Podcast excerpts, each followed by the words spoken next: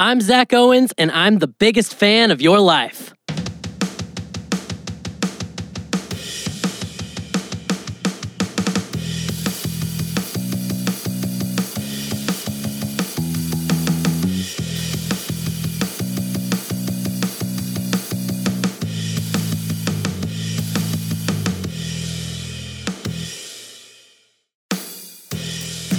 Welcome to the Biggest Fan of Your Life podcast. I'm your host, Zach Owens. I love learning from the major achievers, the famed celebrities, and outstanding experts. But I often think about the average Joes and Josephines who are just as great, who have valuable knowledge and skills to teach, and important perspectives and experiences to share. They may not have a platform, a following, or world renowned status, but they have fascinating lives that I'm a fan of, and I think you should be too. So let's get to it. Welcome to the Biggest Fan of Your Life podcast. How's it going, everyone? Today, my guest is Lacey Tomlinson. Lacey is one of the most fascinating people that I've ever met. I'm continually inspired by the way that she approaches, shares, and embraces life. She's intelligent, she's funny, she's sassy, and her heart is as wide as her soul is deep. Lacey and I have shared many a laugh, a lunch, and a big tea beverage while in grad school at the University of Cincinnati, where she now serves as an academic advisor and a guiding light to students. She and her husband Joe are also on the eve of bringing their first child into this world, and I couldn't be more excited about that. Meet my friend, encourager, and major inspiration for this very podcast, Lacey Tomlinson. All right, well, this is my friend Lacey. Lacey, welcome to the show. Hello.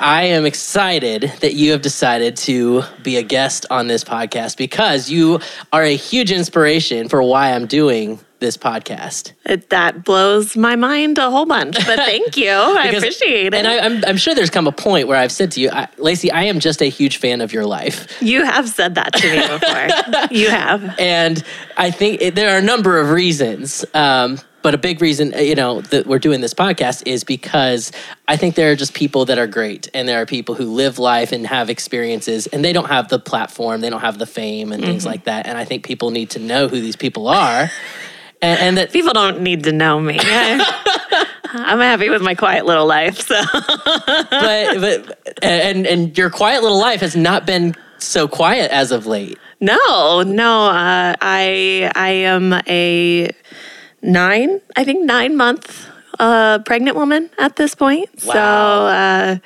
that has been a journey, we'll say.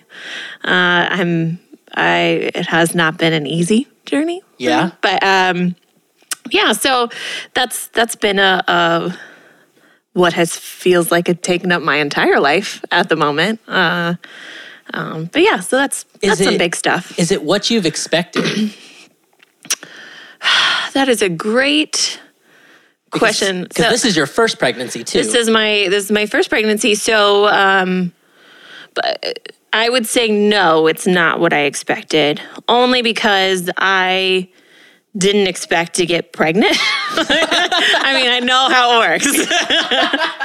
I understand the logistics, um, but I. Uh, I uh, have something called polycystic ovarian syndrome, and they were very clear with me that by the time I turn 30, we have to have very serious conversations about, you know, having children. Um, and I turned 30 in March. And uh, so on my 29th birthday, Joe, my husband, and I, that was good, right? Putting out there my husband's name is Joe. we love Joe. Yeah, we love Joe. We'll talk about Joe more, I'm sure. I'm excited Um, to talk about Joe. We well i actually said i think you know i'm going to go off my birth control um, and then because most places won't help you get pregnant unless you've tried naturally for a year. So my thought process was we'll try in quotation marks um, to for a year and then when we're ready in a year we'll you know uh, we'll start the process that kind of stuff um, and like i said my birthday's in the beginning of march by the end of may i was pregnant so i think just the whole thing itself was uh, not an accident i mean again I know logistics. I know how it works. um, but it happened so much faster than I anticipated. And so that kind of shock, I think, has been an interesting um, foreshadowing of how my pregnancy has gone. So they, um, and when I say they, I don't I don't even know who they is, but they they say that you have similar pregnancies to the women in your family. So I have two spe- two ends of a spectrum on that. I have my mom who loved being pregnant. She had four kids, you know, all this different stuff. My sister Amy, she loved being pregnant too. She even had twins one time. Um, they still had morning sickness and that kind of stuff, but they loved being pregnant the morning sickness stopped at a certain point when it's supposed to. So I've got, you know, those two. Um, and then I have on the other end my sister Brandy and my sister Becky, who had rough pregnancies. So Joe and I knew going into this, we could go one way or the other. Uh, and he was like, I just hope you're like your mom and Amy. I was like, me too. and I wasn't. Oh. um, so I've been like sick the whole time, and the sickness triggers other things in me that makes me feel like I'm going to pass out because, you know, that's cool. Um, we had a fun surprise. Uh, where we were told we were having a girl. Yeah. Um, and, and it, she told she was very great about like I'm only ninety percent sure. There's always been a foot in that area, but I think I've been able to see around it. So for the past four months, I've been operating on having a girl. Mm-hmm. Um, well, and ninety percent too, right? Yeah. Like you think th- those odds are pretty strong. Oh yeah, don't give me. And you also think I, I was telling somebody else just a little bit about this, yeah. and, and they're like, "Man, it's 2018." I know. you know what I mean? Like this should this shouldn't be a, a thing, right? Like this is not super common common, well, is it? it? No, and part of it's that um, Joe and I don't really care. You know what I mean? So I could have done a genetic test or I could have asked to come back and do an ultrasound again later because the baby was being very uncooperative in, in the time. Um, but I was like, eh, if it's a girl, it's a girl. If it's a boy, it's a boy. But I, what I didn't think about in that process, well, one, sorry, let me go back. My husband is a man of science. Okay. he is a uh, evidence and numbers person, and, and uh, if, he does something for a living with that, right? Yeah, I joke all the time that Joe does science. Um, he he actually got a new job this year, oh. and he oh. is like a manager of people, so that's a big big change. Um, but he does chemistry and quality control testing, um, and to him, ninety percent is not certainty.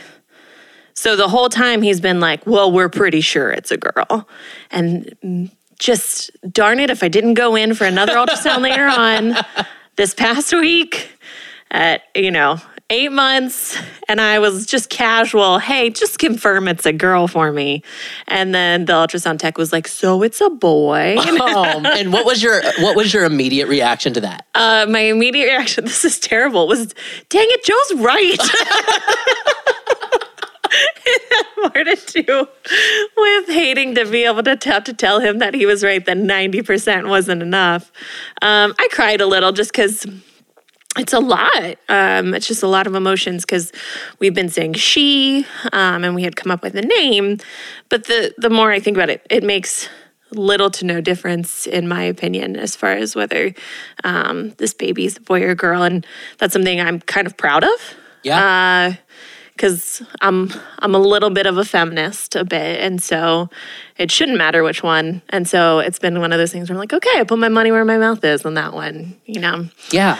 Um, and we've done everything gender neutral up until this point. We don't have to buy any different clothes. Our the nursery upstairs is the same. So literally the only thing that it changes at this point is the name, mm-hmm. um, which will be a battle of wills between my husband and I. So. so there isn't a name yet. No. Wow. Jury's still out. The jury will be out until he gets here. Wow. Which and, and when is your due date?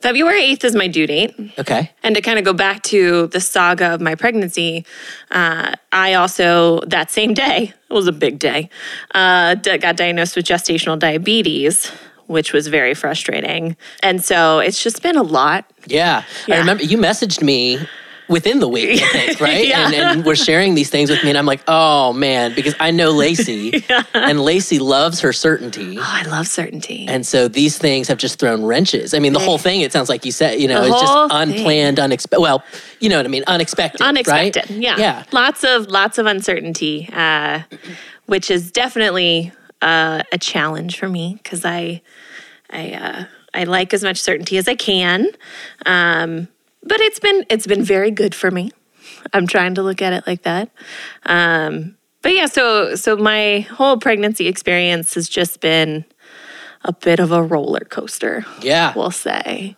Well, and I want to talk a little bit about that because you've kept a blog.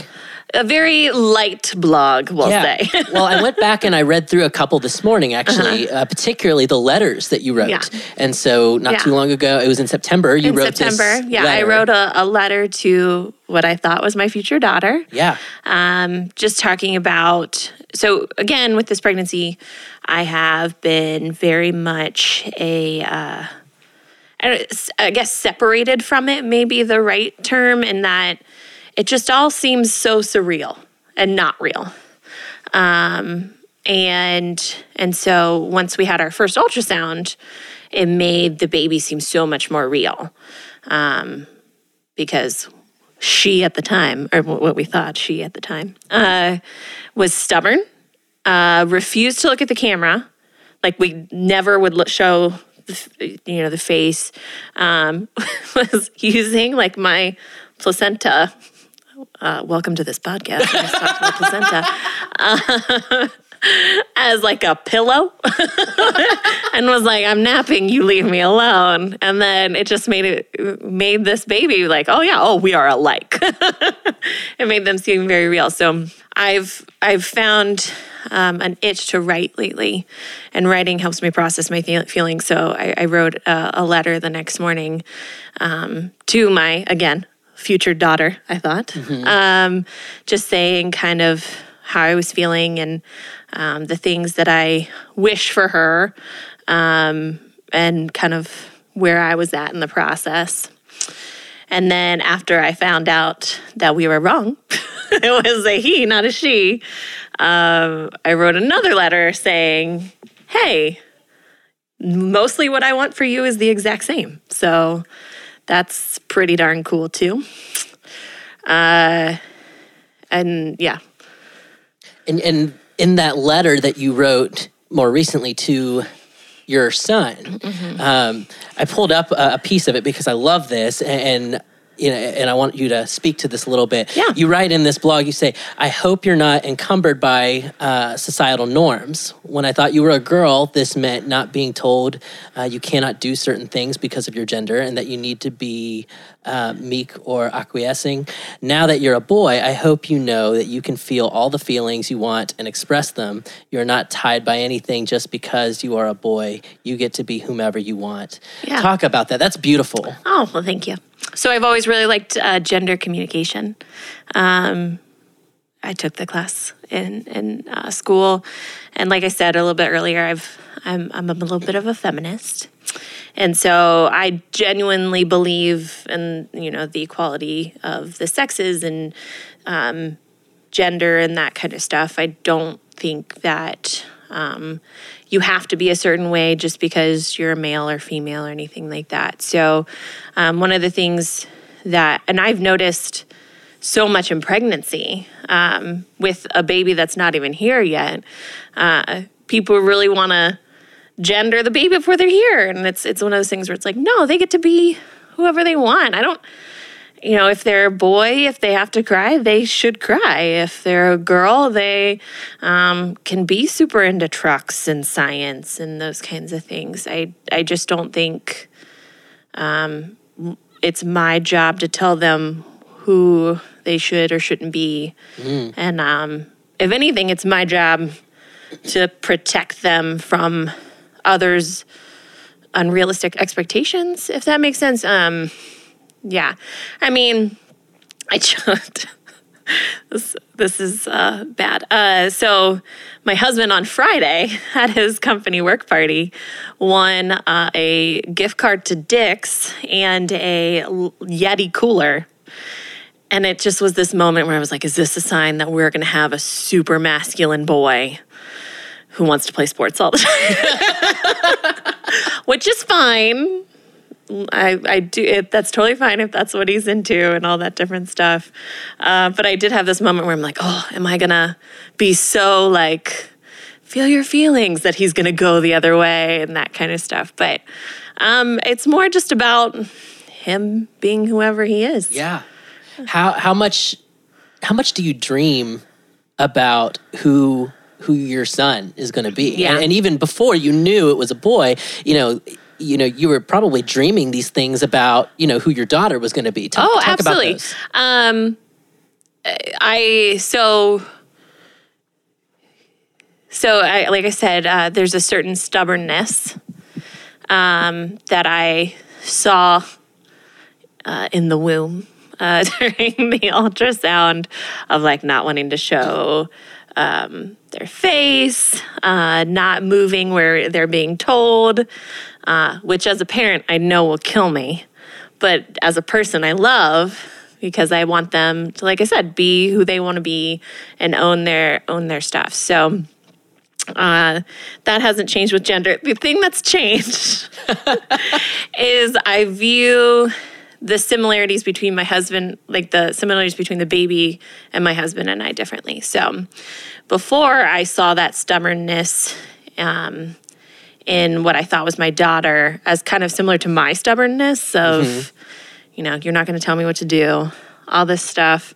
Um, but now I, and it just makes me laugh because I'm now seeing it through the lens of my husband. So my husband, um, I'm very much like a, a person who um, I want you to like me. Let's be honest. Like that's what I, you know, I want that. So I'm gonna put on a little bit of show, and I'm gonna try to win your affection and that kind of thing.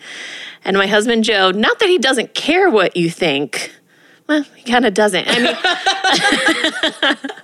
um, he just he is not here f- to put on a show for you. Right. You know what I mean? Right.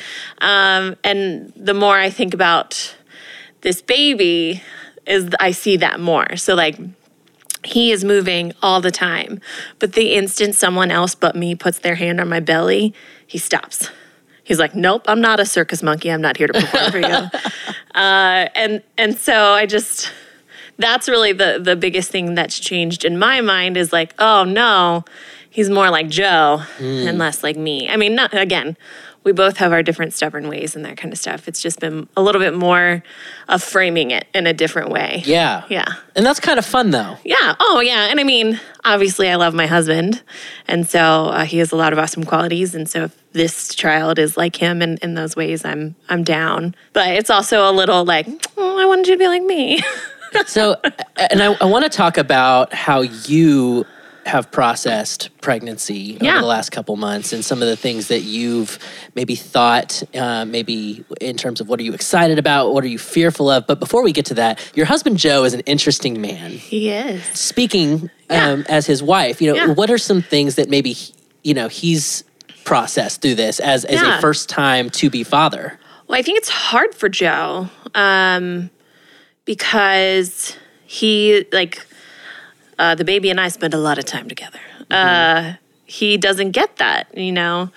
Um, so I see Joe preparing in, again, a very Joe fashion of practical ways. It's like, we have to get this in the house, we have to clean this, we have to do that, those kinds of things. The other big thing is Joe does a great job of taking care of me.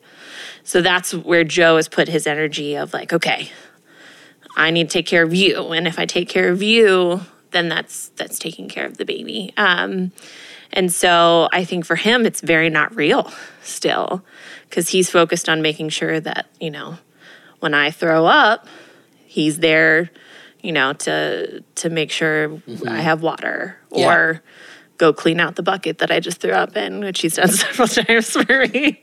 and I've heard I've heard other men talk about that too, Yeah. where you know the moment it becomes very real is when they meet the child for the. Yeah. first time, and not that that isn't real for you as a as a mother, but you're you're right. You get to spend all this time.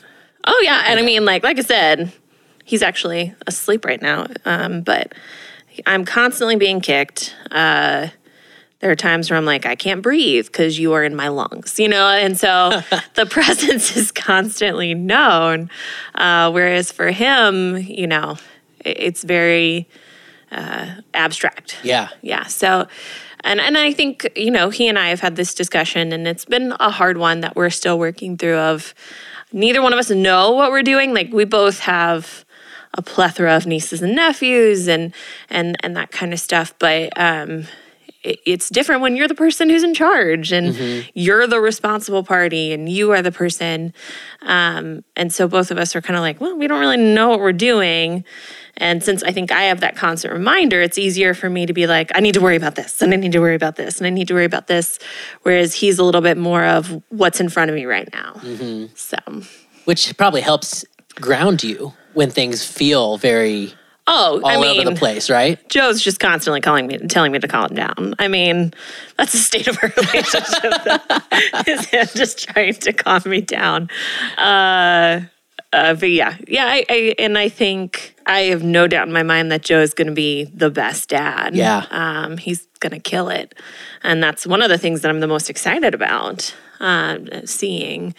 Um, but I think for him, it won't click until the baby's here. Right. Now, you wrote in uh, some of your blogs about um, one of the fears you have is failing as a mother. Oh yeah. Talk about that. Well, so the great example is the gestational diabetes. I can't control how my body reacts to sugar. I can't control that. Um, and so my first few weeks where they were just, I, I actually passed the, the testing, but because the baby's so big, because of my PCOS, all these other things, they still wanted me to monitor, monitor my blood sugar. And I would eat all the right things and still have too high a blood sugar. And it's just because I would start off too high and I can't control where I start off because it's just the way my body's processing. And I was really struggling with it because it's like, I'm already failing. I'm already failing as mom. I can't even control this one part of my body. I, I have perfectionist tendencies, and I, it's something I'm trying to do better at. Um, I hate feeling incompetent as well. And so, um, and then the other thing is, is I don't want a crappy kid, man. I just, I don't, You know, you know, uh, one of the things that I think is that that I've come to really, I don't know, uh, it comes up in conversations I have with with parents is there's this moment where you have to come to this realization that you're gonna screw up your kid in some way. You're not gonna be the perfect parent. You can't be. yeah. You know. And I don't, I, and I know I won't be. And this is where I'm very contradictory in a lot of ways. Um, I know I won't be. I see a lot of places where I'm going to have flaws.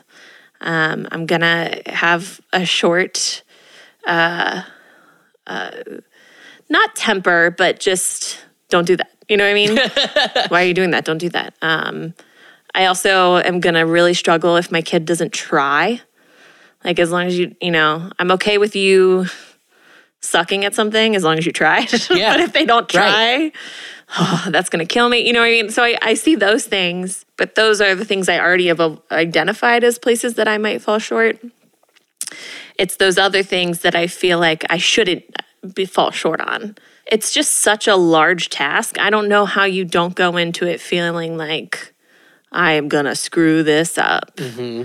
Like I have no desire to be like an Instagram perfect mom where we go do stuff. Joe and I aren't really doing stuff, people. Like I like my house a lot for a reason. Which we are recording this at your house We right now, which is very festively decorated. We, you know, it's just shortly after Christmas. so all of the Christmas decorations are still up. The Got lights, are plugged in. Yeah. Oh, I just I love Christmas. I don't decorate for any other holiday. I'm not one of those people that decorates for every holiday.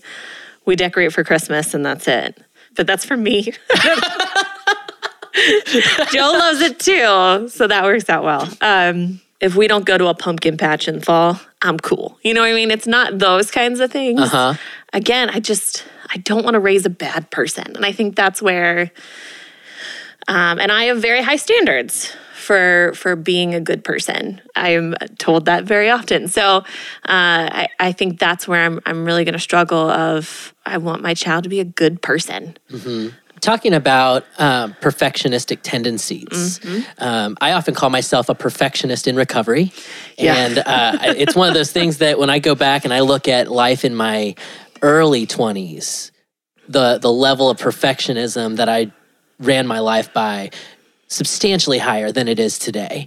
Um, so for you, what, what has that journey been like, and what things have maybe helped you or continue to help you manage perfectionism? Yeah. So um, I see the most amazing therapist.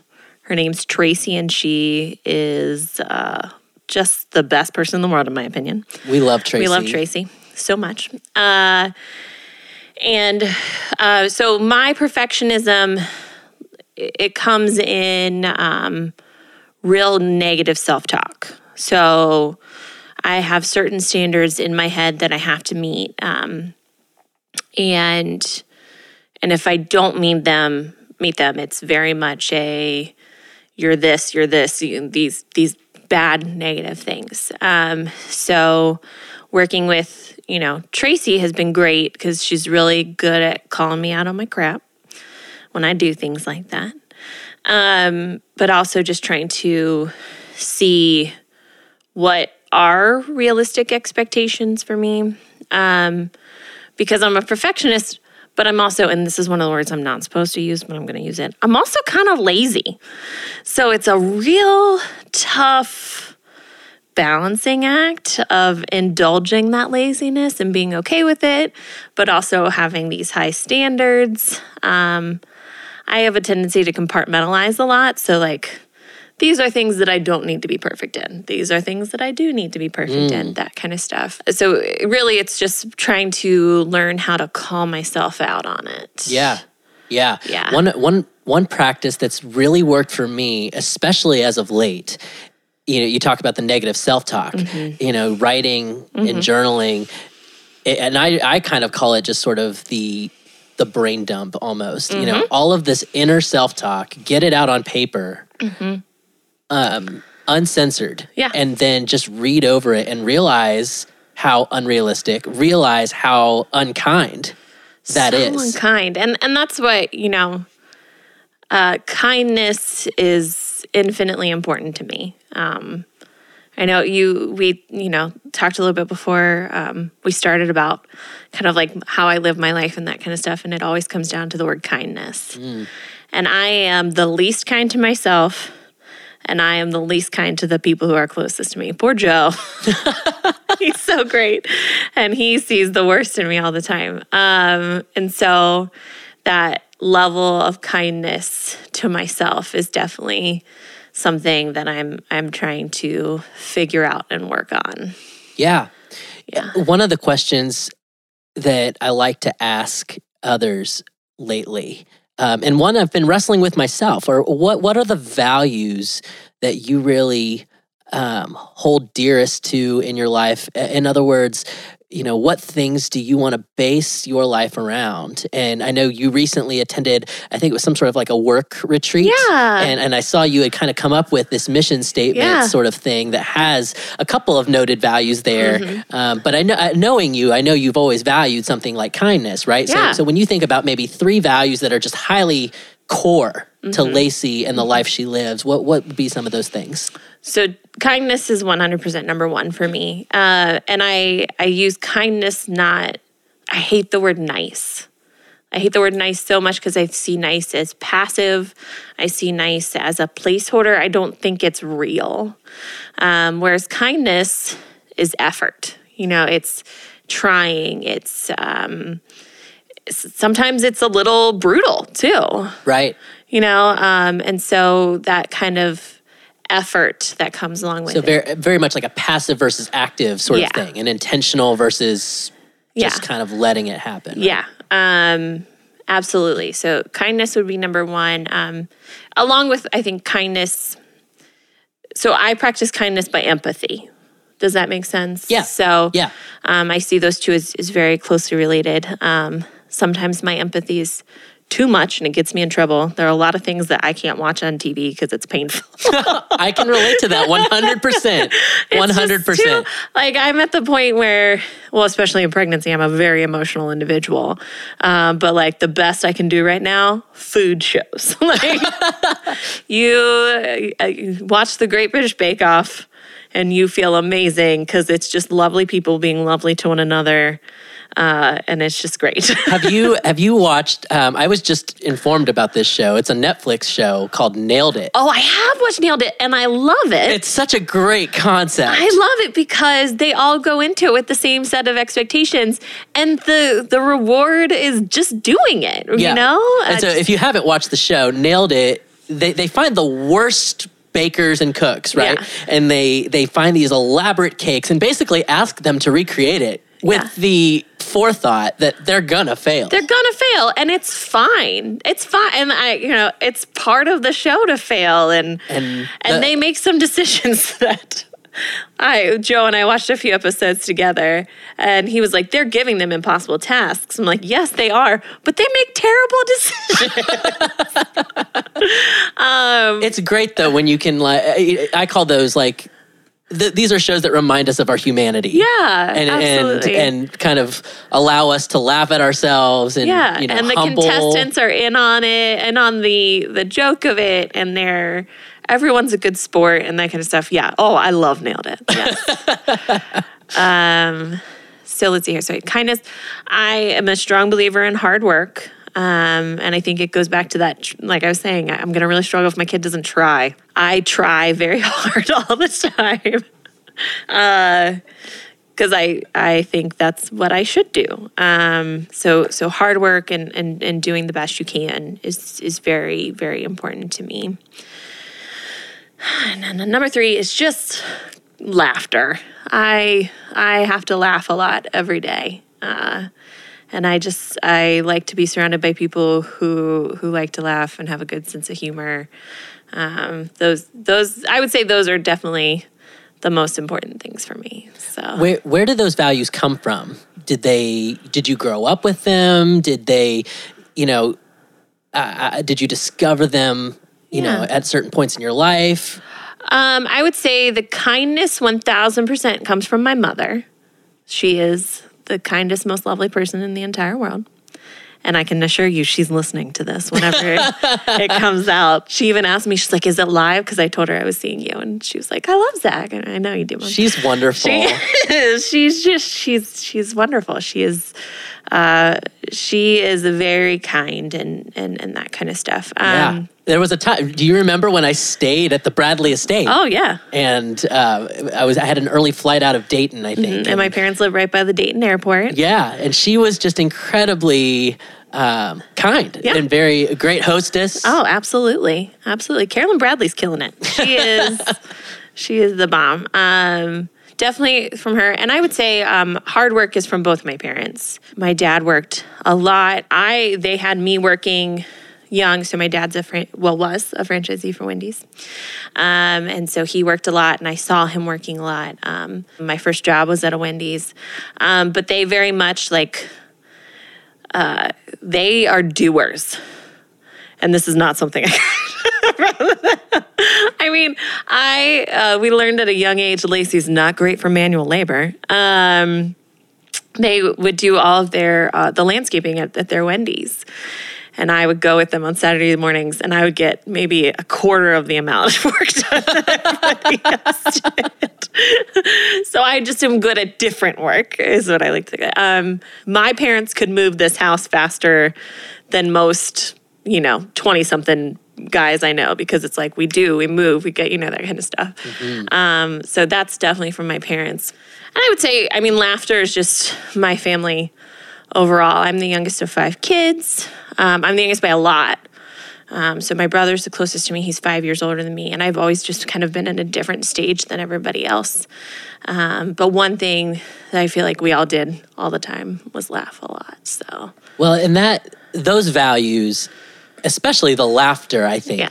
it, it plays out in how you approach life and how you embrace life, which is a, a huge reason why I'm such a fan of Lacey Tomlinson. I, I still kind of call you Lacey Bradley because Mm-hmm. My full name is. Lacey Bradley Tomlinson, so it's still in there. There it's we still go. there. we go. Yeah. Mm-hmm. And uh, you know, we met in graduate school at the University of Cincinnati and shared many a laugh. Many a laugh. So I just, I'm trying to think. There was something the other day that happened to Joe and I. Oh, yeah. So, uh, so we have two dogs, Indy and Luna, who are literally passed out around us right now. Yeah, they're very, they're, very. They're the bomb. They're the best dogs in the entire world. They're wonderful, and they're just, they're just, they're very are passed out right now. Yeah, they just like to hang out. We have a very chill household. So we had one night I was we were making I was making something for work. Oh, I was making apple pies because we were having a potluck at work. Um, I first of all found out that carpal tunnel is a pregnancy symptom.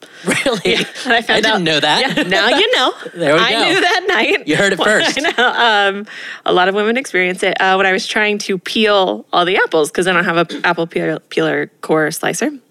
Uh, and uh, you have to use fresh tart apples if you want a good apple pie. That's my tip to all of you today. Uh, and then, so we've got an apple pie in the oven. Um, we're sitting here watching TV, and I look over, and our dog Luna, I look at her paw, and it's just covered in blood. Oh goodness! And then I see that there are these bloody paw prints on the floor.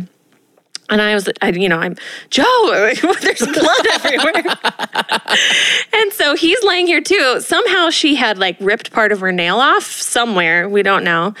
And then, uh, so then we move her into the kitchen so we're not getting blood on carpet and whatnot. And then the apple pie's in the oven and it starts overflowing. I'm holding Luna. We're trying to get the blood flow under control. The smoke alarm's going off. The apple pie is burning. and I'm, you know, seven months pregnant on the floor and I can't, I'm holding the dog to make sure blood doesn't get anywhere. So my poor husband's running around. We're all just trying to manage the situation. And about 10 minutes later, I just died laughing. I was like, can we appreciate how ridiculous that all was? Well- and Joe was like, no, we can't. he was not there yet. but that's, I mean, that's, that's my, that's my route. Uh, yeah. well, and and you and Joe, if I remember, you're a big fan of The Office. You're a big fan of Parks and Rec, Parks and Rec is my favorite. and yes. and you and Joe very much are characters from shows like that. I mean, I would like to think I would love to be Leslie Knope. I mean, I do have a fondness for binders. Uh,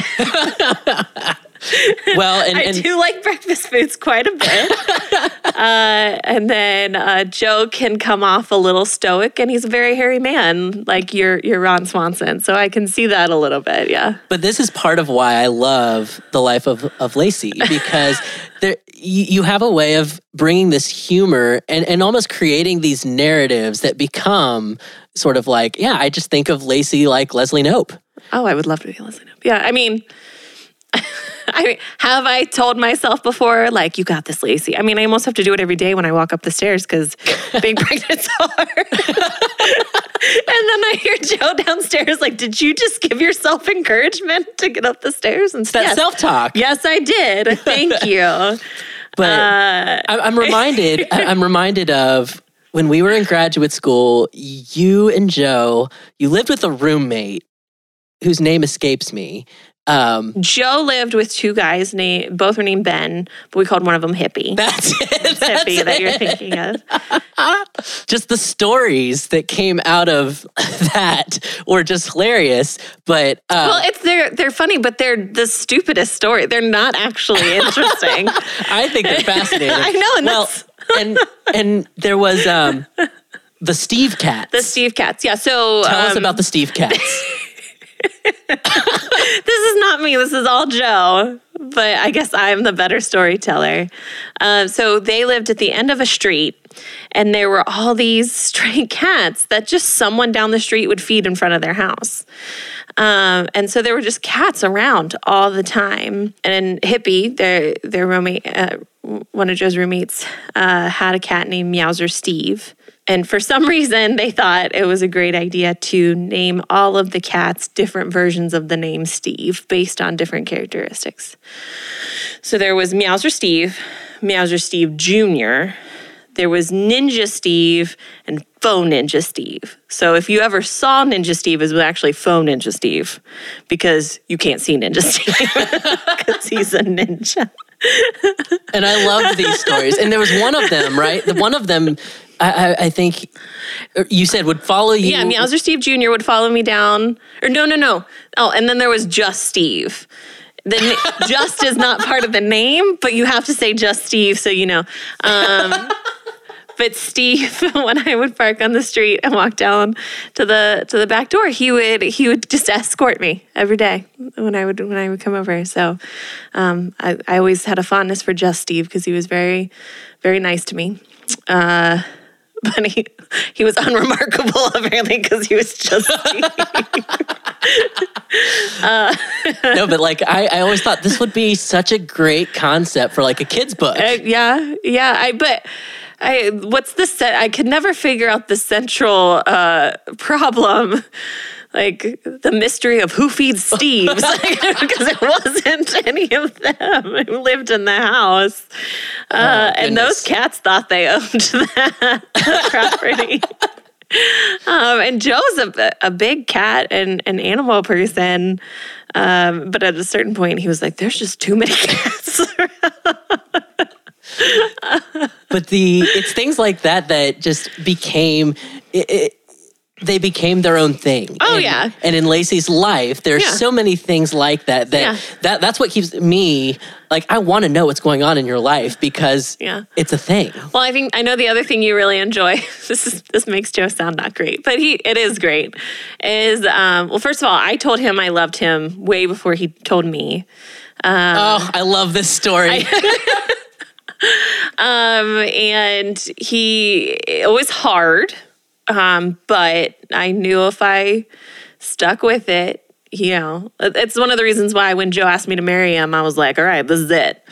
We're never getting divorced because Joe's made up his mind. And once Joe makes up his mind, that's it. Um, but he's not a big words of affirmation person. He, you know, he definitely shows his love with acts of service. And I'm very much a, a words of affirmation person. I'm a little bit of a talker, if you haven't figured that one out. Um, and so there was a period of time where he had told me that he loved me, but he just it's it's not something he says all the time and I say it a, a, lot. So what he would do is I would say I love you and then he would say you're fun. and I can't tell you how many times I have told this story to people. You're like that's what's so. Your stories are fun to share with others for uh, me. Yeah, and I, I mean, it makes him sound like a jerk, but uh, ultimately, what happened was, is your fun became his version of I love you. You know what I mean? And well, and and and you and I both taught interpersonal communication, yeah. and one of the things we talk about is like you, you negotiate meaning in relationships, mm-hmm. right? You you mm-hmm. have your ways of communicating affection, and yeah. so for you and Joe, that's just what it became. Yeah, absolutely. And and and part of me for Joe to think I'm fun is great. So okay, I'm fun. You know, I'll take that. But that I mean, again, just seems like something straight out of a a TV sitcom, a lighthearted, enjoyable yeah thing. I mean, I yeah, I those are the things in my life that I enjoy. Yeah. I mean, I don't, I appreciate how remarkable you think they are. I think they're all right. I mean, I enjoy them. Um, but I, um, I find, would probably think someone else would think that's super boring. So, so another thing I wanted to make sure we talked about here, because again, your approach to life is so interesting and I think inspiring. Um, because again, I share these things with other people regularly. so crazy to me. but uh, there was a time in graduate school, and I don't even remember how it came up, but it was the list of a oh, hundred things that make you happy. Yeah, yeah. So well, I, I think, and I don't do this as much now, but I think at the time it would be something, and I would say, oh, that makes me happy. Um, and happiness is important to me, and I, I do talk about being happy a lot. Um, I, I see happiness as a happiness is not a constant state. It's something that you constantly work toward to achieve. And so, So happiness is a choice. Happiness it is a choice, you- yeah. It doesn't come by you. No, Right. you you work to be happy, um, and and part of that is finding the things in your world that make you happy. And Mm. for me, a lot of times there are just little things that I love that that make me happy. Yeah. Yeah. And we made those lists. We made and I actually have your list with me right Yeah. now. And it actually I think I had messaged you about it. It it was on my refrigerator actually. and and and not that I would read it line by line, but um it was one of those reminders for me of just find find the happy. Yeah, just find, find- the joy in the little things. And the little things, yeah. and, and so. I don't know how long has it been since you've maybe looked at this? I have not looked at this list oh, in a long time. And there, there's some things on there. Like, uh, there's a whole section in there where you just go. I think it's a lot of your family members. and Yeah. it's things like the way this person laughs. Yeah, the way that this person does this. Yeah, so like um, each of my nieces and nephews um, have something about them that I, I think is really awesome and cool. So I've got those on here. Um, when my number 27, when my uh, sister Amy gets drunk, that's definitely on here. Uh, she is, uh, Amy is a very kind of like buttoned up. Um, she always thinks before she speaks. She's the version of Martha Stewart in my life and that kind of stuff. So when Amy gets drunk, I just it makes me so happy. Um, but things like my dad's mashed potatoes. I love my dad's mashed potatoes. We had them on Christmas. They were great. Um, oh, the minute when you first get to your destination when you're on vacation, yes, because it's just like, yes, I made it, and it's this feeling of I've got this whole time ahead of me. Um, let's see here. Crossing things off a list, absolutely. Butternut squash ravioli is still amazing. Do you find that as you're kind of glancing through this right now, because we made these lists back in I don't know what, like 2012, 2012, maybe? yeah. So it's been about six years. Do you, do you find that a lot of these hold true or hold still, or, you know, or maybe are, are there things that you think of that maybe have changed? I think that there are some things that are less important now. Um, oh, I do still still love when my car says hello when I turn it on. That is, I just think it's so nice. hello. Um, it's just like it, I, it, I, it pops up on the screen and it says hello. yeah. Um, I still love the word sassy. I think it's a great word. I used that word to describe you actually. which is the greatest compliment you could get. When I was younger, I wanted curly hair because I thought curly haired girls were sassy. Um, but like looking at Brad Pitt's fine at this point, but I don't think it would be in my top 100. I mean, don't get me wrong, I can look at Brad Pitt, but um, but then there's some things like, oh, I love getting mail. Um, I still love Parks and Recreation. Um, I love seeing Joe happy. I'm less on Mac products as I used to be. Not that I'm anti Mac products, but um, I will say Sexy and I Know It by LMFAO is on here, and I still really enjoy anytime that song comes on. I just forgot about it. So later this afternoon, that's probably going to be jamming here. Well, there there are a couple on that list that we share. Yeah. And uh, one of those is I call it the nectar of the gods, Chick Fil A sauce. Chick fil A sauce is so good. And I have a gift for you. You gem of a human. I love Chick fil A sauce. It's so good. It really is. I It's so don't- good. I'm not allowed to have it right now because it's just it. sugar, You save it. basically. But I'm gonna have some You save it. So yeah, I, I would say a lot of these still ring true, and some are very important to me. Like I've got um, my aunt Kitty, who's my godmother and and just lovely and wonderful, um, but passed away. She gave me a pair of earrings, and they're very important to me. So those would be on there but like my dogs aren't on here and my dogs make me real happy. So like i think there are just some things um, sitting in my house makes me happy. Um, this twinkly lighted christmas tree behind me makes me happy. Well, and and even the things that you blog about or the things that you post on social media are very sitting on my porch, drinking my big tea, having Yeah. a having a great morning. yeah yeah And the dogs are there just chilling. just chilling we, I'm, I'm the most happy when I'm uh, doing very little. Apparently, Which I mean, I remember you telling me there was because we would frequently walk um, around campus, Yeah. and you know we would go to get lunch, we would go to get big tea together, which was our you know our thing. Well, just because I can't have a whole lot of caffeine in the afternoon or I'll be up all night. But it's like it's I'm having a big or I'm, I'm having a rough day, so I'm gonna get a big iced tea. It's a big tea kind of big day. tea day, guys. Oh man, yeah. Just uh, there was a time where you talked about being strategically lazy. I yeah. which is one of the the Lacey's life philosophies. Again, I share these with people. Which is just funny because I was literally talking about this with my niece the other day, and my sister was not a fan. She's like, we're trying to make her not lazy, not more lazy. I can, I can only remember one of my examples, and it still rings true. Uh, I also want to preface this makes me sound like a terrible person. or a really smart one. I just, it makes me See, awful. no, it's the it's the works work, work We're smarter, not, harder. Yeah. Um, so the best example I can give, and you can attest to this, uh, is when we would go uh, somewhere, and I this happens now too at work. Uh, you have to, you you know, we're on a college campus. People are out and about. You never know who's walking by your office. You have to make sure you lock it. Um, and so we would go out to lunch or something, uh, and be walking back, and the key is to just walk a little bit slower than the person you're with. So they have to get their keys out first and open the door. This is so it. you don't have to find your keys because the other person's doing it. And you just you do it subtly. You just subtly slower.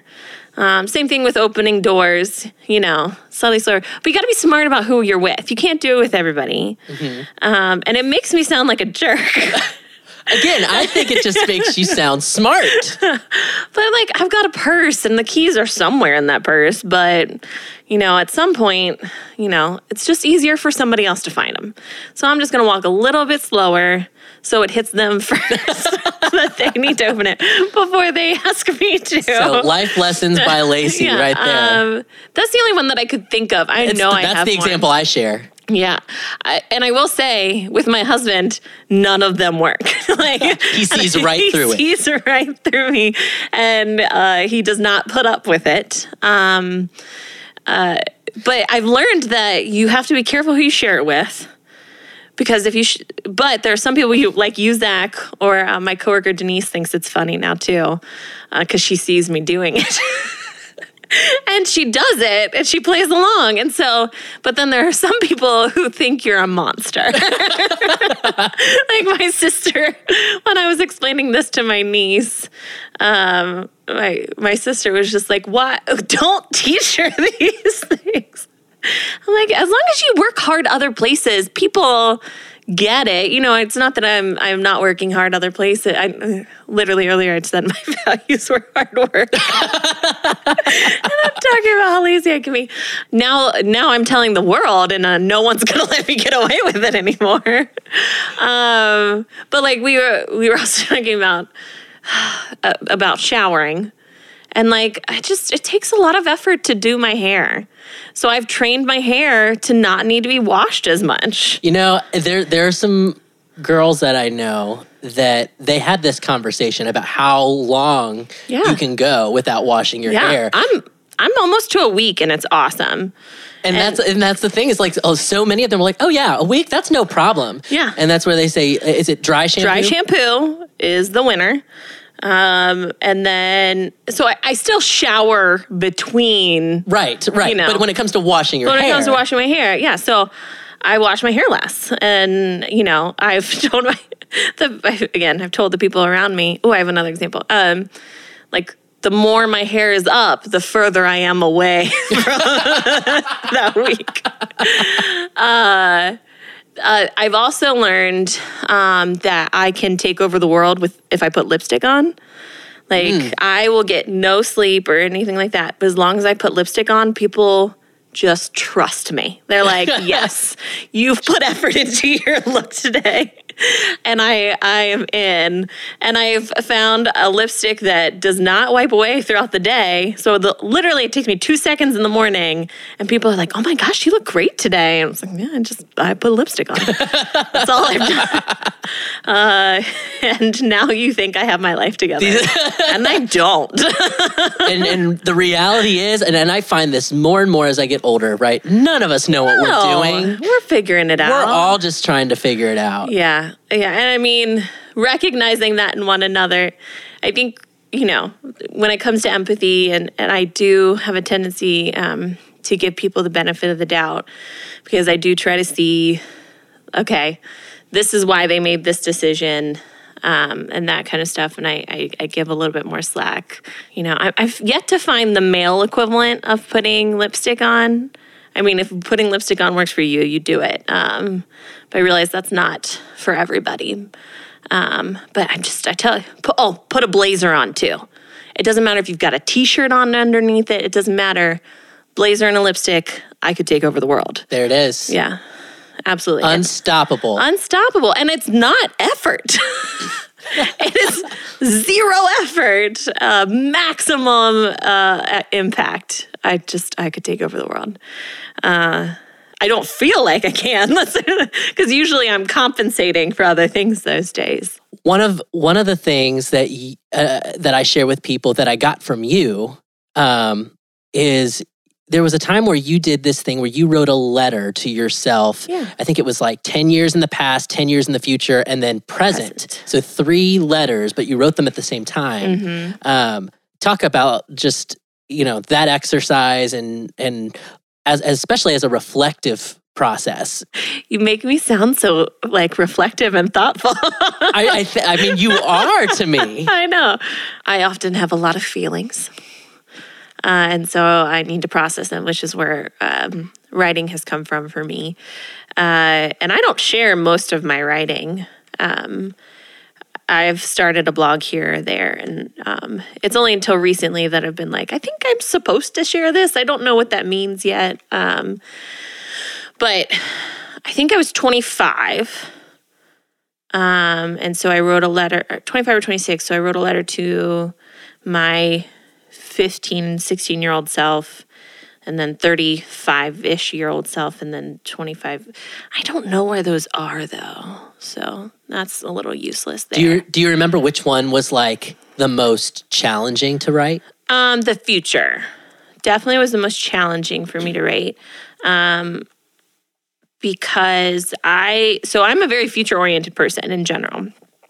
I'm always thinking about the future, which is where some of my anxiety and that kind of stuff comes because I like certainty. So you can't plan for everything, that kind of stuff. Um, I think I got the most out of writing one to my past self because my early 20s, I grew a lot and I became a lot more comfortable with myself. Um, I found my people a bit more. I became more comfortable. Um, and, and just things started to be a little bit easier. So being able to write that letter to my younger self and being like, yeah, you are lost and that's just fine. Um, you know, you're you're gonna find your way there. Uh, and and then the writing the one to my current self it's it's a lot of you know just keep going you're doing good that kind of stuff but the, the future self you know at that point joe and i had been together for a little while we weren't engaged or getting married um, i was very much still trying to figure out what i wanted to do um, so i had after grad school i tried a couple different jobs um, that in theory you would think are perfect for me, but just never fit. Um, and I I hadn't quite found my my niche in higher education yet.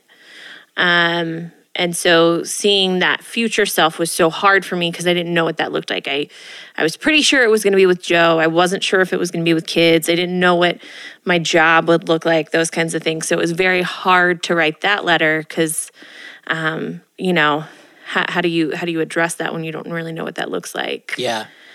So, and then the other thing is, you know, I don't know about you, but past Lacey, sometimes I'm like, girl, what are you thinking? You know? and I, I just remember thinking to myself, like, whew. And I think I genuinely wrote this. Like, I hope I didn't screw anything up for you.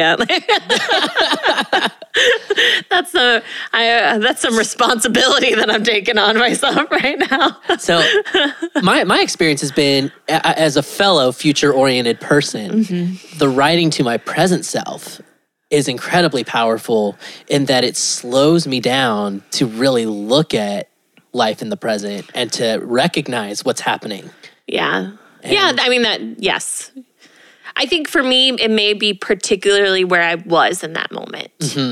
Um, I think if I did the same exercise now, um, it would, I think, present self, it would be a lot of um, trying to be kind to myself, like I already said. And, and sometimes that can be hard because I can be hard on myself. So I can see. I can see what you mean by that for sure. You and I, uh, we both taught interpersonal communication at uh, at the University of Cincinnati, and one of the things that we learned from, um, you know, sort of the the course director. Uh, and, and that we incorporated into our classes is the six word autobiography. And uh, basically, what this is, is your life encapsulated in a six word phrase. Yeah. Not a list, a phrase. A phrase, yeah. And and just, you know, for some people it describes, you know, their life up to this point, or maybe it's a motto that kind of um, frames their life. Um, do you remember what yours was? Or I don't. I, I had a few. I tried to change it up every semester, and one of mine is I rarely know what's going on. and it was just a way for me to say, you know what, life is always changing. I don't know. Uh-huh. I mean, even now, you know, I find myself in a season where things are so kind of up in the air. Yeah. And and it's just a you know, for me that that's fun. And I always enjoyed reading student responses to those. I loved it. Yeah. I mean, I know what mine would be now. yeah. She's just doing her best. She's just doing her best. I love that though. That's so great. My other option would be something having to do with a nap. I took a nap, bad choice. And see, that's on my list of things that make me happy. I love a good nap. Love a good Oh, I love it. Don't get me wrong.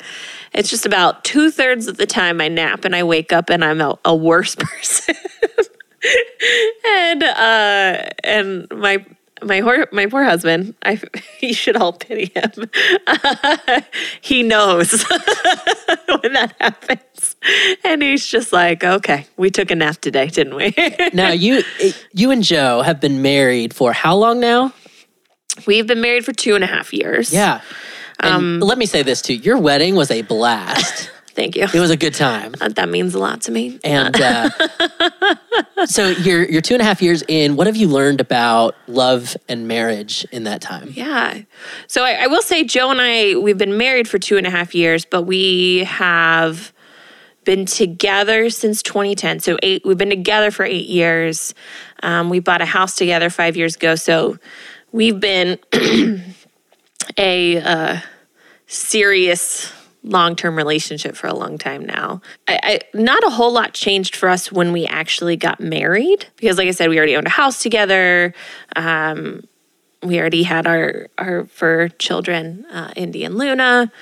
Um, we functioned very much in that in that capacity. I I love Joe more now than I ever have. One, and he shows me every day how just awesome he is, even when I'm very mad at him, which is very easy to do as a pregnant woman. Uh, you can mad a lot of people. Um, like my favorite days with Joe are the days where we are running errands and just going. And we actually talked about this the other day. Just we're we're going to pick things up that we have to get, and so it's us in the car talking about just the dumbest things. And and so I, I think I va- I put so much more value now on um, those smaller moments than I, I did when we first started um, dating. I also he has made me a much better person in so many different ways. I still care a lot what other people think but much less. Before I was with Joe, I would never call myself a laid back person. But now everyone says that I'm so laid back, and I think that's funny. So I'll roll with that. I think that's his influence. But I, I, you know, also being on the precipice of of going into a big change in our lives. You know, I'll be honest. When I before we started this journey to become pregnant, you know, we talked about how we love our life. Like we have the best life. You know, we you know we're so blessed to um, be financially stable. Um, we have a lot of really lovely, wonderful people in our lives. We can do whatever we want all the time, um, and and a baby changes that for mm-hmm. sure. Well, and and you know, hitting on that, it reminds me again of why I'm such a fan of of your life because you very much are content with the simple living Oh yeah. You know what I mean? And and, and please hear that in in the oh, most no. highest a compliment, I, I, right? Because you know it, you enjoy just being married having your house, having your tea, having yeah. your you know back porch, yeah. your dogs, and, and, I think especially in America, I think there's this sometimes you know you should want this more, and you should want this like bigger and better and things like that. And I'm just like, Lacey is so content in her life. Yeah, well, I, and I, that's not younger, settling. That's yeah, not no. settling, but just contentment, finding contentment. Yeah. I think that's what we're all really looking for, and it just seems like you guys have have really embraced that. Yeah, I mean, when I was younger, I definitely was like, oh, I want this big life where I travel all the time and um, I, I, think everybody wants to be famous, you know, and all that stuff. And I, I mean, I would say that probably changed before I met Joe, but at a certain point, I realized, like, no, I just, I just want to be happy. Mm-hmm. Um, and so that's kind of when I started to do those things of like, well, what actually makes me happy? Being home with my twinkly Christmas tree, uh, you know, and and having quiet moments. Um, like I'm an old lady. I, I I don't like going to to bars where there's music that's really loud because that's not why I'm at the bar. You know, I'm, I'm I want to be with the people that I'm with and enjoy that cocktail in front of me. You know what I mean? Like mm-hmm. those are the things that are important. Um, and so, kind of those other more bigger things are just those aren't necessarily the things that make me happy. Now, don't get me wrong. I still would love to travel a whole bunch, and I um, no, because I don't want to take care of a big house. This is about the biggest house I could take care of. The thought of having a larger home would be terrifying. Uh, you know, I just, I, I think I have also realized that with those bigger things become comes responsibilities. Um, and as I've said at work numerous times, stop giving me access to stuff because I don't want the responsibility to go with it. Well, and, and there's some there's some wisdom there, right? Because we shouldn't take on responsibilities that we that we can't manage. Yeah. Right? Yeah. So being willing to say, you know what, that house would be nice, but I don't think I can do that right now. Mm-hmm. Or I don't think I want to commit to doing that right now, mm-hmm. if ever, right? Yeah. yeah. Um, and that's just knowing your limits. Yeah. I mean, don't get me wrong. I like some stuff. Like, I don't want to come off sounding like I'm some altruistic. like, I would like some stuff. Okay. um, but I, I, you know, I, I like stuff that I can, you know, use or I don't know. So, talk about, you know, your life up to this point, um, and, and especially the way that again you embrace it. What would you say is your proudest accomplishment or achievement? Proudest accomplishment or achievement? I think my marriage is really awesome, and I'm very proud of it. Um, I'm very proud of it. That would make Joe embarrassed to know that he's part of my proudest accomplishment. Um, I have never stopped learning in any way. I went from high school to undergrad to grad school I tried a different job. I tried a different job. I finally found a job that fit. And then I needed to keep learning some more. And now I'm pursuing a master's part time because I can. And so that constant just search for knowledge and learning and, and that kind of stuff, I that is important to me. And I'm proud that that's kind of where I am, that I, I, I want to keep learning. Um, because I'm all about the process of learning. You know, I love being in a class. I'm a big old nerd. Um, so I would say those two things is like, you know, I have a pretty awesome husband and I'm really proud of our marriage thus far. Trust me, I know it's going to go through a lot in the next few years. But up until this point, uh, until this point, uh, I think we're pretty cool. And um, uh, yeah, just that that constant search for knowledge. As a as one feeler to another, I'm curious. You know, what is the last thing? You know, be it a movie, a song, be it uh, an interaction with somebody that's really moved you. Well, it's really hard for me to answer right now because uh, the last time I cried was on Christmas Eve because my grandma gave me a pair of very fuzzy slippers. and the slippers were so fuzzy, they made me cry. Pregnancy does weird Pregnancy things to me. Pregnancy does you. so many weird things to me. I was never really, I mean, uh, that much of a crier. You See, I cry at everything. Everything moves me. So Uh, but, but oh, show me a fluffy dog and I'm gone too. Apparently, fluffiness is very important. I, I'm finding it as a theme. But what really moved me? moved or inspired you maybe, made you think, made you, you know. Yeah, the TV show The Good Place Ah, moves me so I, much. I have not watched, but people who know me, You would love it, Zach. th- that's it. They Um, they've recommended it, and they're like, you have to watch this. So the Good Place, I love so much because one, it has that similar um, feeling about laughter and, and that kind of stuff as Parks and Rec, and there's a lot of similar DNA in it, and I love that. But it also is about moral philosophy and what it means to be a good person and how can you be a good person. Um, and that's as we've talked about very near and dear to my heart. So a lot of the things that they talk about on there is very near and dear to me. And then the other thing is a cartoon called Steven Universe that is delightful and wonderful. Um, and there are many, many moments in it that have moved me so heavily that I've I've cried and I think about often. Hmm.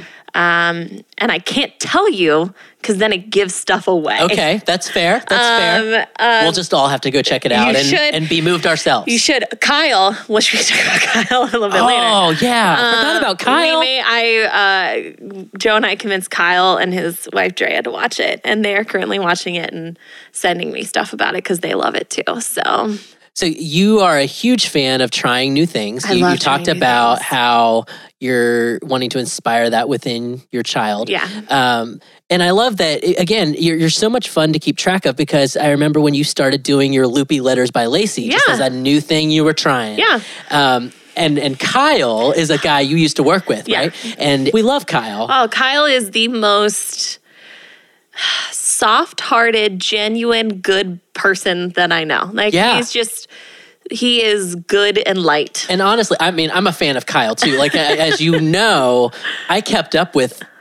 So, Lacey, you essentially were helping Kyle try new things. Well, uh, Kyle is um, has been very sheltered. Apparently, uh, you wouldn't think so. There are just many things in Kyle's world that he's like, I haven't done that before, and you're like, you haven't. Um, like when he, this is not my story to tell, but it's so funny to me.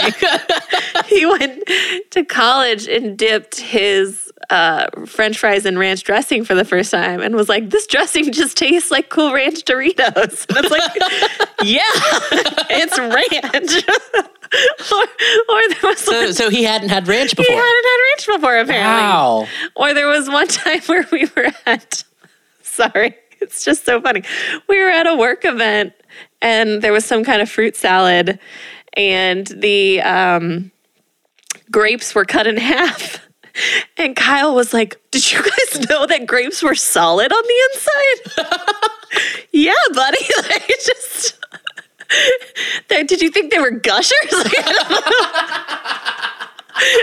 And it's just such a and and it's so funny because I think when I tell people about this, they maybe picture this small, meek person, but Tyler, Kyle's this tall, strapping, Yeah. Viking looking of a man. And it's just so funny and lovely. But there for a while, you guys were posting these things as No, he was trying yeah, these he new tried things. coffee for the first time with us. I sent you a picture of Yeah. that. So yeah, he just yeah. I, I the other thing about Kyle again. Sorry if Kyle listens to this. Um, he will always order the worst thing on the menu, but Like then intentionally or just no, like it just he, happens? He just like we were at a barbecue place the other day, and he was going to order a black bean burger, and I'm like, why are you doing that? You're at a barbecue place. Order barbecue. You know what I mean? The black bean burger is for people who don't eat barbecue. You eat barbecue, bro. Like, just, but then he'll like blame the place for making it bad. I'm like, it's not their fault that you ordered the worst thing. You're judging them on the wrong stuff. but he's like, I'd love a black bean burger. I, I get it, buddy. I get it. but look where you are. but like where you are, let's think about our choices. look at your life. Look, look at your choices. Oh, I love it. Anyway, sorry, back to Steven Universe. Kyle and his wife are watching it now. And I'm getting like live updates on his thoughts and feelings about it. And it just makes me love it more. There's a lot of music in it. And Joe and I, like, we'll be cooking in the kitchen and we'll be listening to that. But there are some specific songs that make me cry. One of them, it, it just uh, it encapsulates my anxiety to a T, like how I feel. Um, so that made me cry. One of the songs talks about a relationship, and and literally the phrase is, you know, that the relationship is a conversation, which, as a social constructionist communication person, it just warms my heart. So that yeah, our our relationships are conversations and and that kind of stuff. So, um, and it's it's about uh, like ten year old boy and. These things come out of it. So I can't wait to check this out. I have a feeling it's right up my alley. I think you would like it. Um, I do think you would like it. I will say it's rough to start because I did not like it at first, but Joe really pushed for me to, to keep watching it. He's like, no, you're going to like it. You're going to like it. Um, and now we will be hanging a uh, poster of it in the nursery because it means go. so much to me. That's great though. yeah. So, yeah, it just very, very near and dear to my heart. So the podcast is a is called the biggest fan of your life, and Yeah. it's born out of um, just me being a huge fan of a lot of different people in my life. Mm-hmm. Who are you a fan of in your life? And, and this can be somebody who is actually personally, you know, that you know, but Yeah. but but also, you know, could be big name person too. Like, who are you a fan of? So, um, a couple of these are people that I hope you do interview because I think you would agree. Uh, I'm a big fan of our dear friend Alex Lippert. Uh, Alex. I know uh, she is uh, another person we went to grad school with, and she's just fascinates me all the time. And I, um, She would be great. she would be fantastic. I highly recommend it. She is also very pregnant. She's due a few weeks before me. I am a big fan of her life because I love, like you said, her outlook and and her approach. Um, I'm a big fan of Kyle. We already talked about Kyle. Yeah. I'm a big fan of that. I mean, there there are some big name people um, that I look at and I'm like, okay, I like you. I'm I've been watching. Come up here, Bubba. Sorry, I'm I talking to my dog now? No, he's too afraid of the wires. Um, I thoroughly enjoy um, Kristen Bell. Um, I've listened to her on a couple of different podcasts, and I, I find her um, approach to life very interesting. Um, so, so I would highly recommend listening to her episode of Conan O'Brien's podcast because she talks a lot about this idea that like when you're mad at somebody else in a different car like she tries to remember that that person has a favorite pair of shoes and a favorite color and it makes them human i'm like oh you're right because i will say i've got empathy but not when it comes to driving in my car I just think pe- people are real jerks And what Uh, a what a, I mean, that mentality or that idea that you know you can we we can villainize people so easily. so easily. and, and to humanize them it is it's that value of empathy Yeah. you know to to say you're you're just a human like i am yeah. um another guy i follow right now his whole thing uh, that he's pushing is just the i'm just a human that wants to be loved Yeah. and that's really all of us Yeah. and when we can remember that Mhm. that's you know the root of why people do what they do and we just don't always get it right No, and and that's why I usually like if I'm talking to somebody in customer service, I'm always saying like I know no one did this on purpose. I know this was no one's fault. You know, those different things because I genuinely, you know, I believe that. I may be mad, but you know what I mean? I, I it's those things that I do try to keep in mind. Um so that I would say that I see there's just a lot of people in my world in general and I think that's been part of my. Um, I've talked about this. uh, You know, I've kind of narrowed my scope of my world, and and I, you know, I, I don't. I I'm very intentional about the people that I spend time with and that kind of stuff. So you know, anyone in my life, whether it's Alex Lippert, Katie Nemeth, our our friend in New York. Um, I think Joe just fascinates the heck out of me all the time, even though I want to punch him a lot. I've got some lovely, lovely work family um, who bring me so much joy um, and and have made me a better person too. So Well, I, I love that I, I asked you, you know, who are you a fan of? And you've just named so many different people. and I, I, again, it sounds like you are just a fan of people I like I am. I am. Oh yeah. Oh yeah. I, I definitely am a fan of people, and I I think I there are a lot of people in my world, and I just feel so lucky that I I get to to be a part of of their world even for a little bit. I will say I I'm the worst at keeping in touch. Like I can't. I, that's a lot of work. And we know you, We you know value hard work. I value hard work, but mm, come on, guys. That's the value of social media, though, is it make it allows us all to be strategically lazy. Just- yeah, just a little bit. I, that's why I think this podcast is so cool because there are so many people who are are fascinating, um, who are what we would call everyday people, but are extraordinary. So, Mm-hmm. yeah. We are days away from a new year. Are you a New Year's resolution person? Not really. Um, I'm like a Monday person. Like I'm gonna do this starting on. Mon- I, I do like a clean start. So Monday is the start of your week. yeah, yeah. Because Sunday, Sunday is uh, for rest. Because I like to rest, as we have established. Um, I also think I am not in a place of resolutions this year, because in the next uh, five weeks, my entire life is going to change. So uh, Lacey's not making any promises she can't keep. fair, fair enough. Well, and, and so my question for you now is not what are your New Year's resolutions, but more so like to people listening.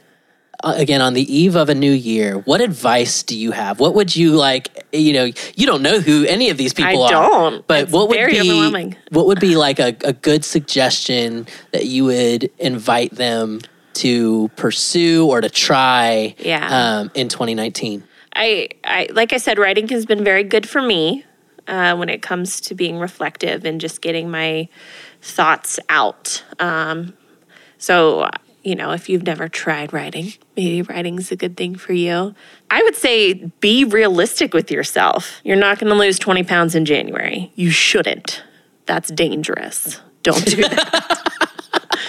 uh, you know, I, I think um, finding ways to be kind to yourself is probably more important than, you know, saying, you know, you're going to give up sweets for the year or those kinds of things. They, you know, I struggle because I, you know, I don't really like giving advice because I don't like practice. I, I want to practice what I preach, and I cannot stick to a resolution for my life. uh, oh, okay. How about this? Try new foods There we go. try a new food try something um, that i do love going somewhere and trying new foods because I, I love the experience of trying it with the people that you're with, and then you can talk about it. Um, so yeah, that that would be you know, try try whether it's food or just try something. Try something new. Um, and if you hate it, cool. Yeah. That's fine. Now you know. Now you know. Uh, if you love it, oh my gosh, how lucky are you that you found something that you love? That's so cool. Um, you know, maybe you're like me and you go skiing for the first time and then you cry going down the bunny hill. You know, maybe that's what happened to you. That happened to me this year. Uh, I had a panic attack on the bunny hill. Uh, it drove drove crazy. But I I know now. I know. Uh, and I found that my husband is a very adept skier, and I found that very attractive in him. I have no desire to go back because that's too much for me. I love tubing though. I didn't enjoy tubing, but so yeah, that, that would be my you know, be kind to yourself, and then try some new stuff. Good. Try some new stuff. That's great advice. yeah. Um, last question. Again, you are just what uh, six weeks ish from Yeah. meeting this child, Yeah. meeting this this this boy. Um, in this moment, this day, what do you want to say to your future son that is just weeks away? Um, that's a very serious question, and my natural instinct is to say something that I think's funny. So I'm gonna throw that out there. Don't be a jerk. Uh,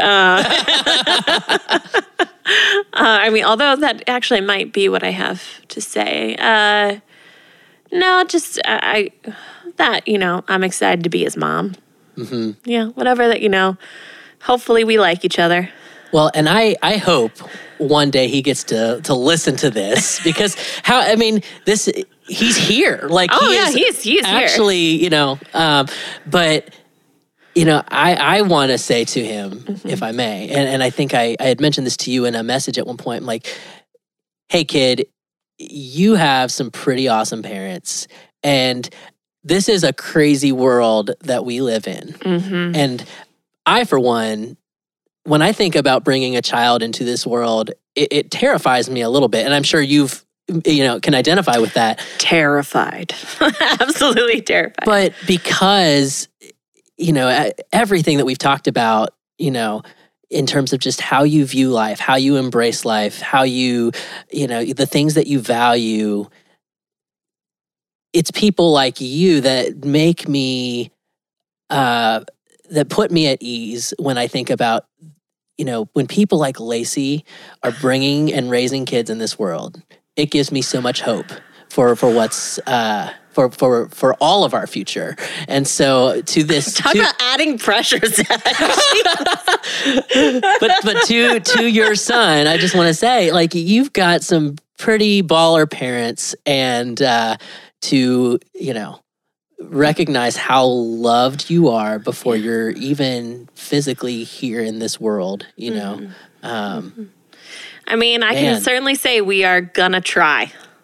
That is, I I can certainly say that I will I will try real hard, uh, and I just hope that you don't suck. Like that's gonna be really, that's really my hope. I really hope he gets the best of of, and I know he will. He'll get the best of your sense of humor and Joe's, and uh, which means he's going to be hilarious. Oh my gosh, I would love a funny kid. Joe and I have joked, like, I don't care if they're attractive. I want them to be smart and I want them to be funny. so if we have some stoic, good looking kid, I don't know what we're going to do. and we're still going to love you, blah, blah, blah. blah blah blah.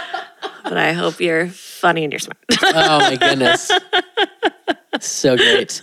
Well, Lacey, thank you again for being a part of this and for making the time today. It was great to catch up. It's been I a while. know, I know. I I mean, there's this big green mic in my face, but it's been nice just chatting with you. I mean, I feel like I've monologued a lot, but yeah.